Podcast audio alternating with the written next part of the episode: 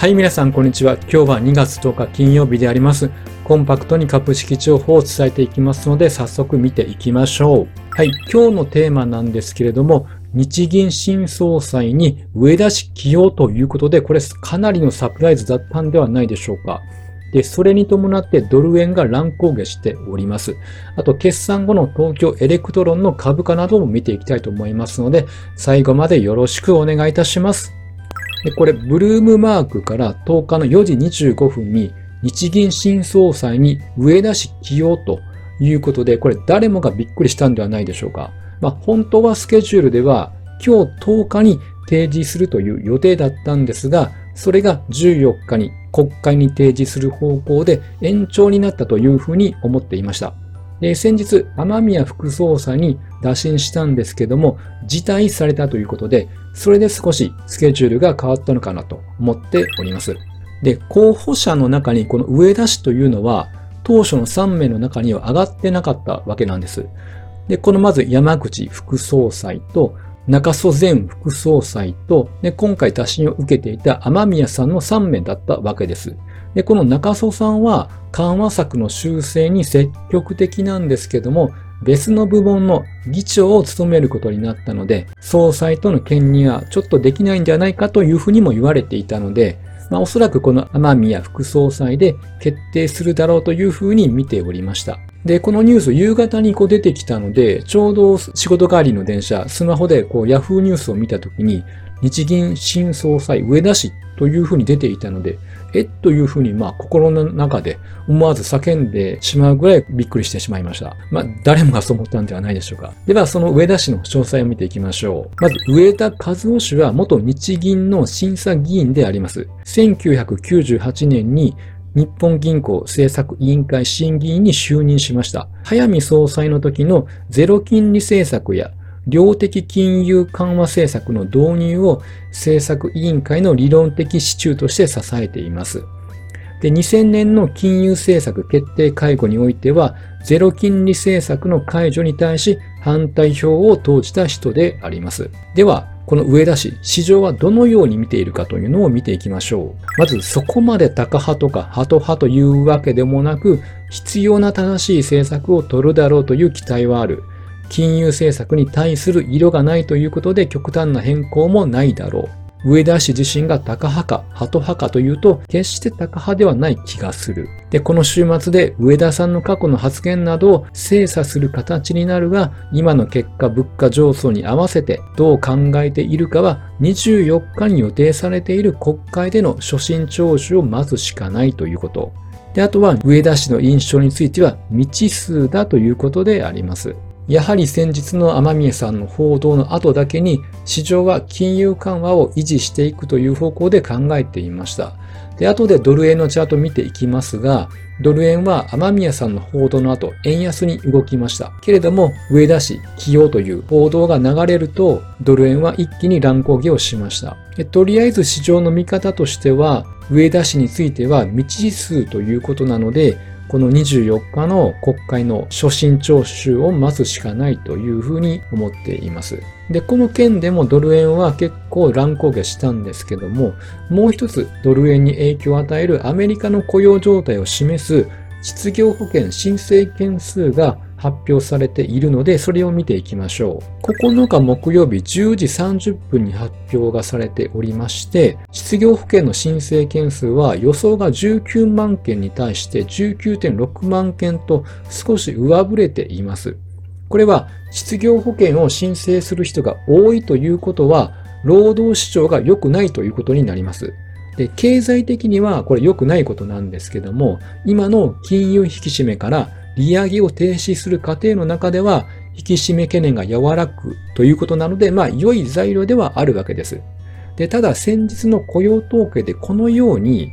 予想が18.5万人の雇用者に対して51.7万人と大きく上振れています。物価は下がっているけれども、労働市場は依然堅調じゃないかということで、まだまだ金融引き締めが必要で、その懸念が再び出てきたというわけであります。FRB のシナリオとしては、雇用者数が減少していって、失業保険申請件数も増加していくと、物価と労働市場の方でも利上げの効果が確認できたことになるので、利上げの一時停止の方向に向かうんではないかというふうに思っておりますが、まだこの労働市場が思うような結果が出ていない状況であります。なので、ここ最近 FRB 交換からは高派的な発言が出てきたりしているんではないでしょうか。こちらが失業保険の申請件数のグラフになっております。で、この中で一番少なかったのは22年の4月7日。これが166万人です。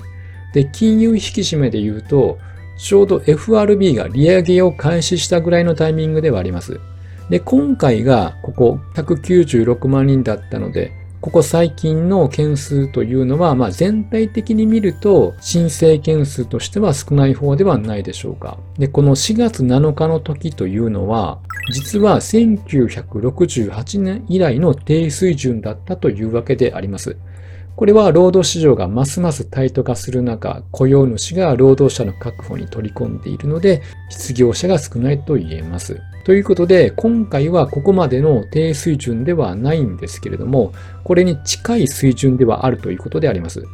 で、失業率も低下していて、申請件数も低水準ということなので、FRB の利上げのターミナルレートが決定していくためには、この労働市場の堅調さが落ち着いていかないと難しいのかなというふうに思っております。では、これらを踏まえてドル円の動きを見ていきましょう。まず2月9日10時半の失業保険の申請件数の発表の後、円が買われて円高方向に触れました。これは申請件数が増えたので、利上げ懸念が和らいで円が買われたということであります。ただすぐにアメリカの長期金利の上昇とともにドルを買い戻す動きが起こりました。そして10日、今日ですね、4時過ぎに日銀新総裁の発表があり、一気に円高に触れたわけであります。これは上田さんが高派とかそういうわけではなくて雨宮さんの報道で一旦円安に傾いたのでその分を戻したような感じではあります。ところが円高に一気に傾いた分再びまたドルが買われて少し円安方向に戻していって再び130円台に乗せてきております。なのでまだ上田さんが高派なのかハト派なのかわからない状況でありますので、トレンドがどっちに行くかというのがわからない状況であります。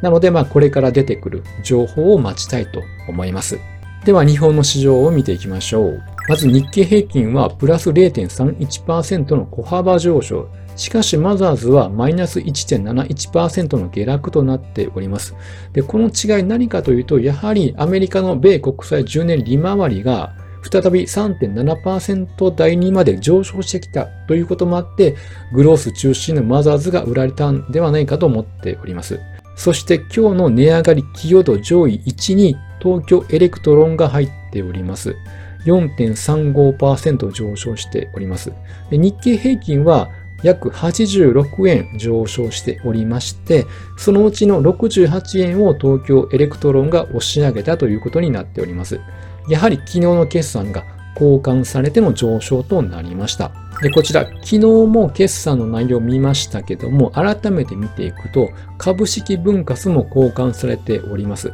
これは1対3の株式分割であります。株式流動性の高まりに期待した買いを引き寄せているということと、あとはやはり年間配当を従来計画の1482円から1588円に増配したということも株高材料となっております。はい。では、チャートを見ていきますと、まあ、6月から始まった下降トレンドというのが、この10月から一気に上昇トレンドに切り替わりました。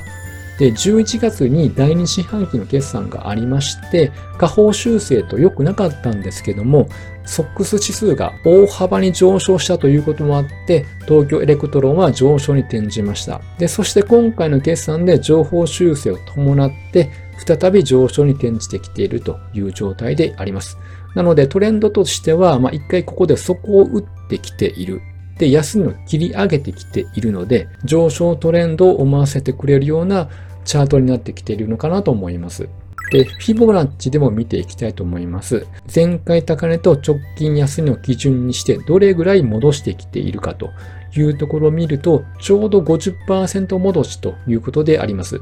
で、この後のトレンドはもちろん東京エレクトロンの個別材料にもよりますが、あとはソックス指数の影響ももちろん大いに受けます。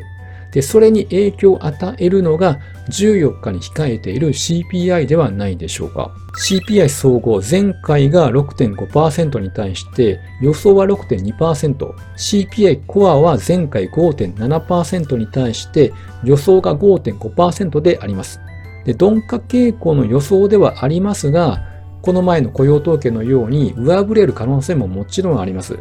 で最近物価の方はもう高止まって減少傾向にあるというちょっと楽観ムードがあるので、まあそういう時ほど予想しない結果が出てくると株価は大きく反応してしまいますので、まあここ数日のトレンドというのはこの結果次第ということで CPI には特に要注目であります。はい。では本日は以上となりますので、最後までご視聴していただきありがとうございました。ぜひ高評価ボタン、チャンネル登録よろしくお願いいたします。